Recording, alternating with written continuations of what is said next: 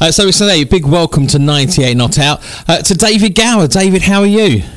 Very good evening to you. Um, yes, not so bad, thank you. Who does that Shepherd Neame voiceover? It sounds dead.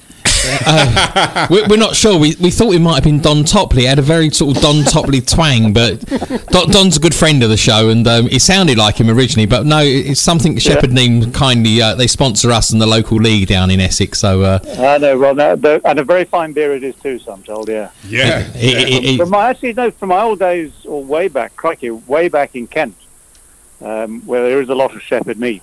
Mm. And in fact, there, there's a link between Shepherd Neame there's a fellow who runs it, who is a keen supporter or member of St Lawrence and Highland Court, the club just outside Canterbury. I played for for two months when I was at university. I think it'd be one of the Jonathan Neame possibly. Bobby, Bobby Neame was it? Or?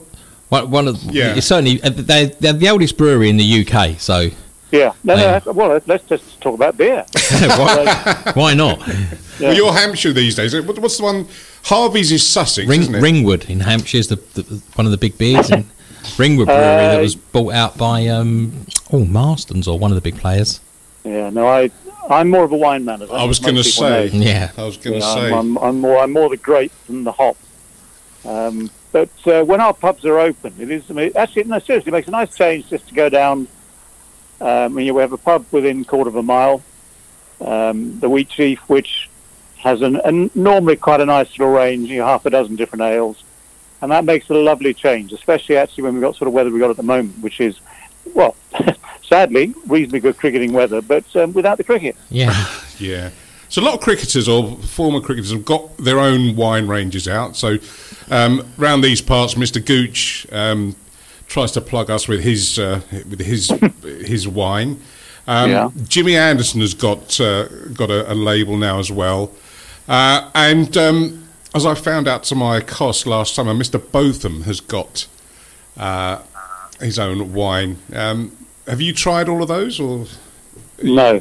Um, I have because of because of you know been reasonably close to Beefy for the last forty years. Yeah. Um, and in fact, when he when they brought in first consignment of both the wines last year, um, there was sort of like a tasting case at Lords and it rained all Friday, so we tasted the case. uh, round about till five o'clock onwards, and they called the game off. and uh, as ever, as has been the story of my life for the last forty years, when you drink with Ian, yeah. you tend to come second.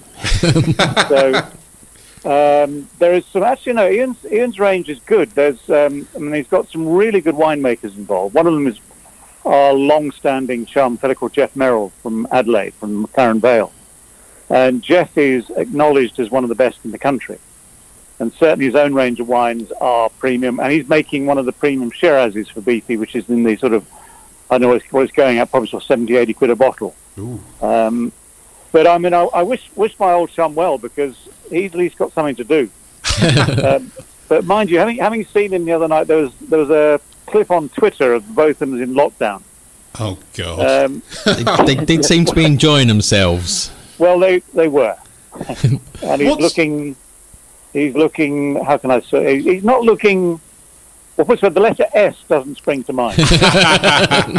What was it like? You just touched on the fact there that you've uh, you've known Ian for forty years. What mm. what what is he like? Is it, is it the same sort of relationship from the playing days to the commentary box days to yeah. to sort of off the field and, and, and whatever else? What, what's he like? Very similar. Yeah very similar. I mean, he's he's slowed down a little bit, uh, which is very good news for the rest of us. um, he, no, I mean, he's it's, it's, it's, it's an extraordinary thing when you when you think how long you've actually known someone like that, because we started our careers give or take a year apart in terms of England. Mm-hmm. He's his debut was seventy seven, mine was seventy eight.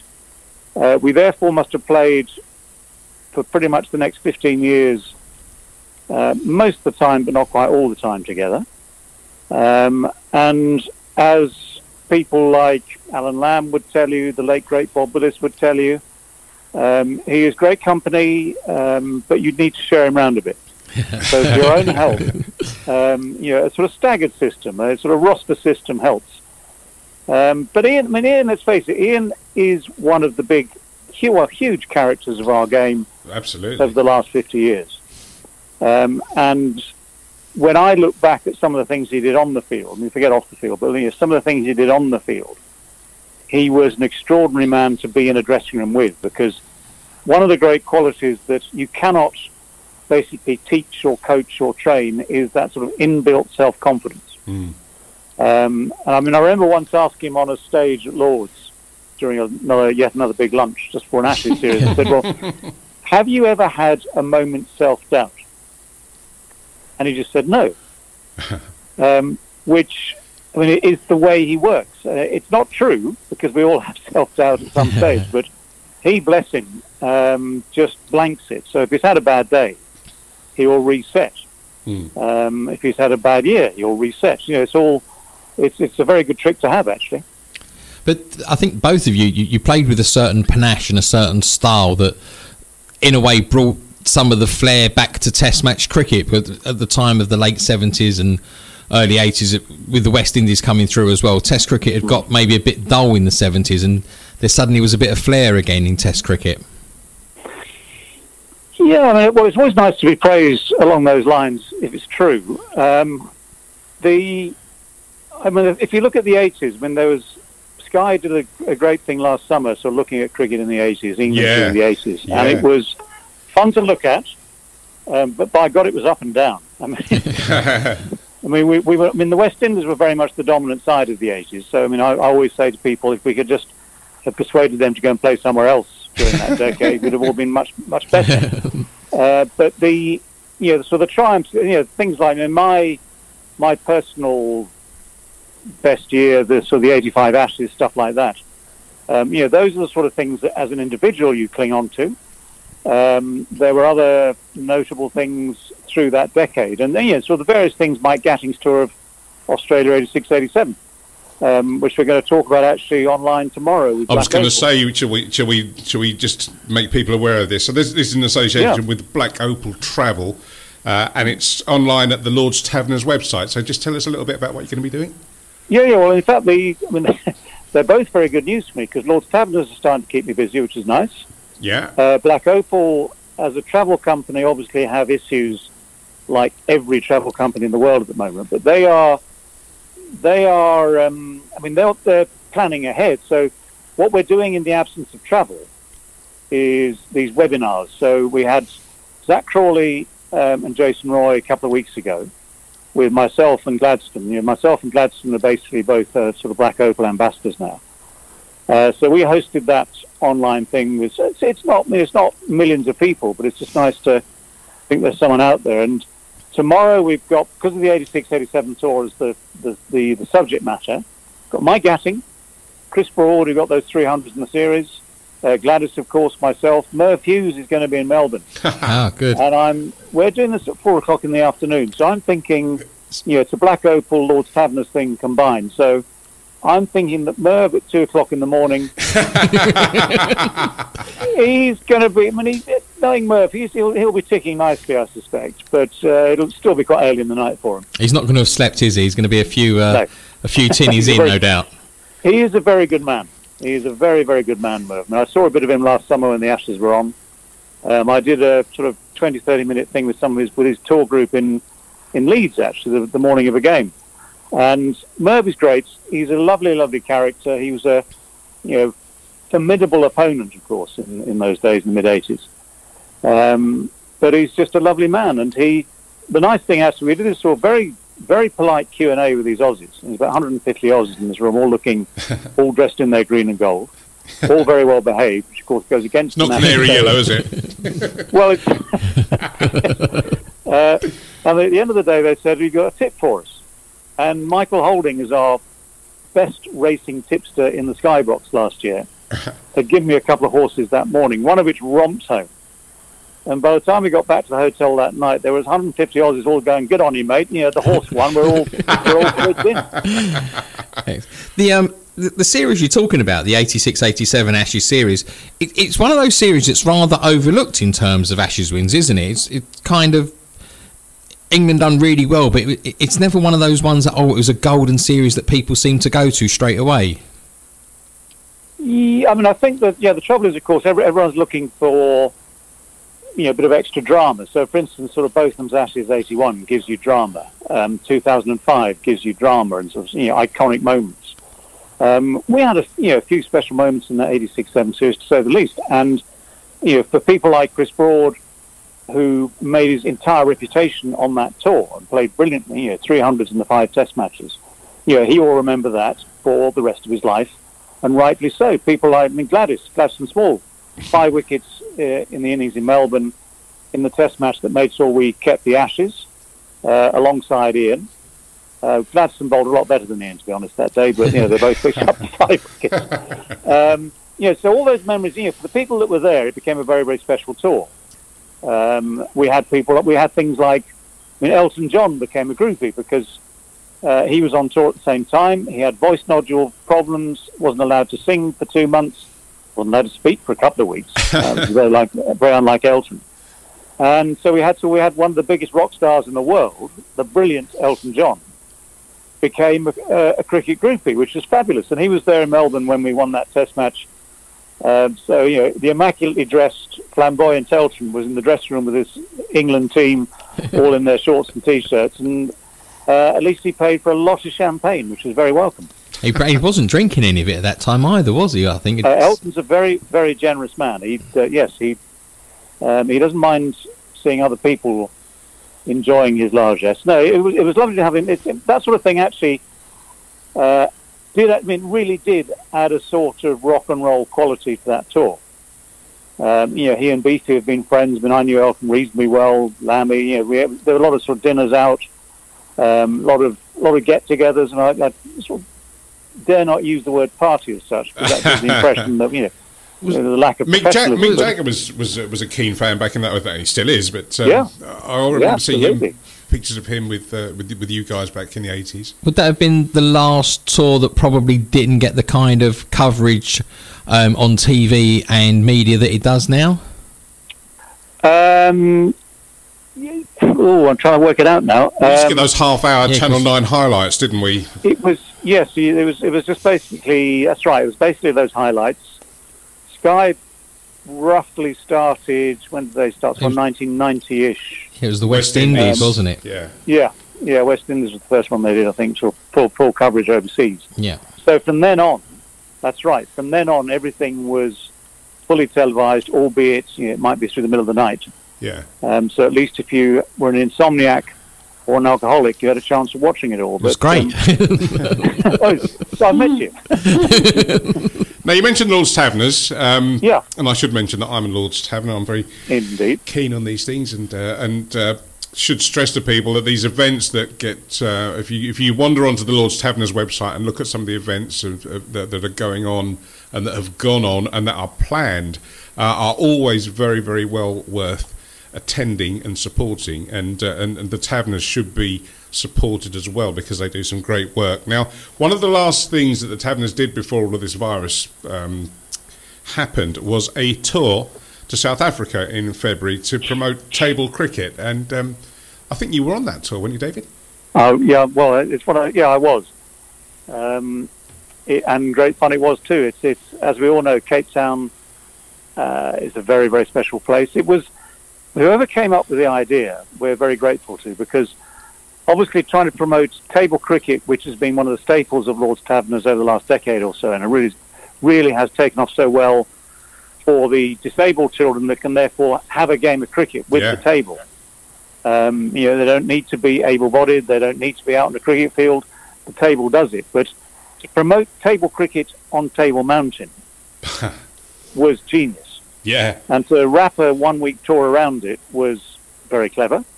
Um, we finished up the dinner there at Kelvin Grove next to Newlands, where one of our supporters basically paid for something like 20 tables um, to be uh, purchased in South Africa to get the game going there a bit. So, from that point of view alone, it was very successful.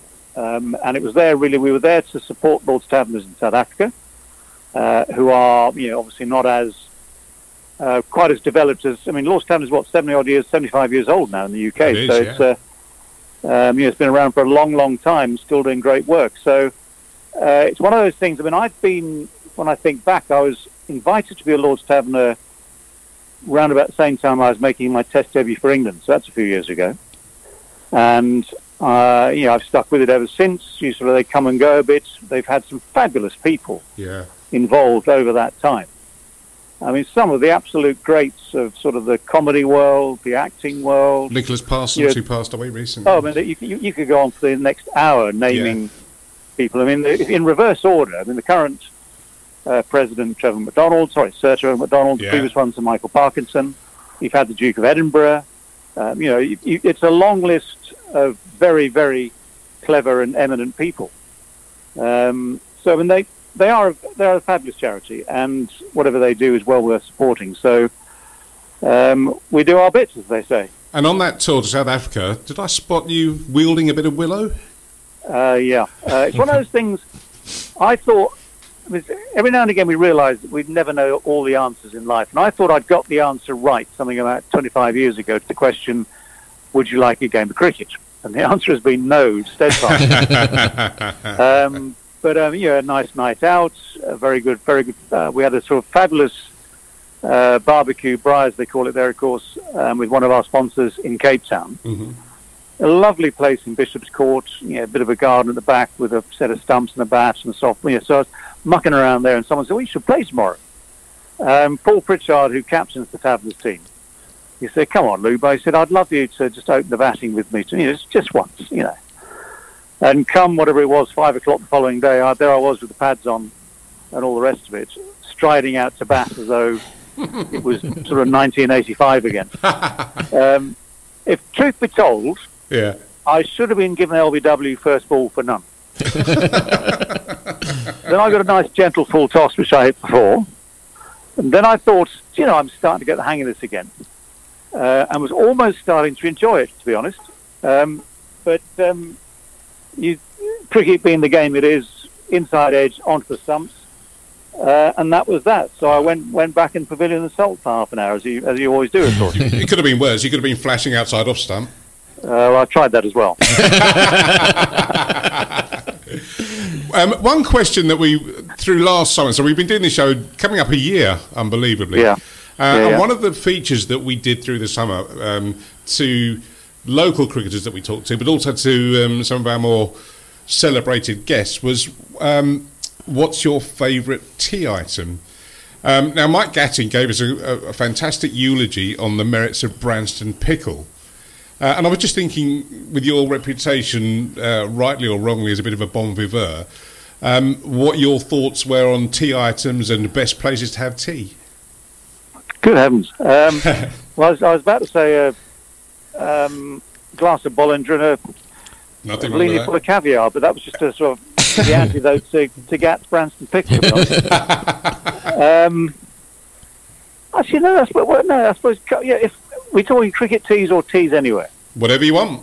Whatever anywhere. you want. Well, I mean, okay, if you, and the trouble is, most of the time, if you're in the most brilliant location, because cricket teas, you know, even if you're at Lords, where there's a trolley full of sandwiches and God knows what else, uh, which Gat ate most of, um, you had to be quick. A, to stop Gat getting them all, and B, because only 20 minutes. But um, if you had a more leisurely time and a, you know, a little bit of, you know, and a, and a, I mean, just to use the example, say, of Cape Town, now that we've talked about Cape Town, if you were sitting uh, in one of the many vantage points in the Cape, looking down on a bay somewhere and thinking, you know, cup of tea and all the rest of it, well, uh, you'd immediately think, actually, no, let's swap the cup of tea for a glass of wine. Mhm.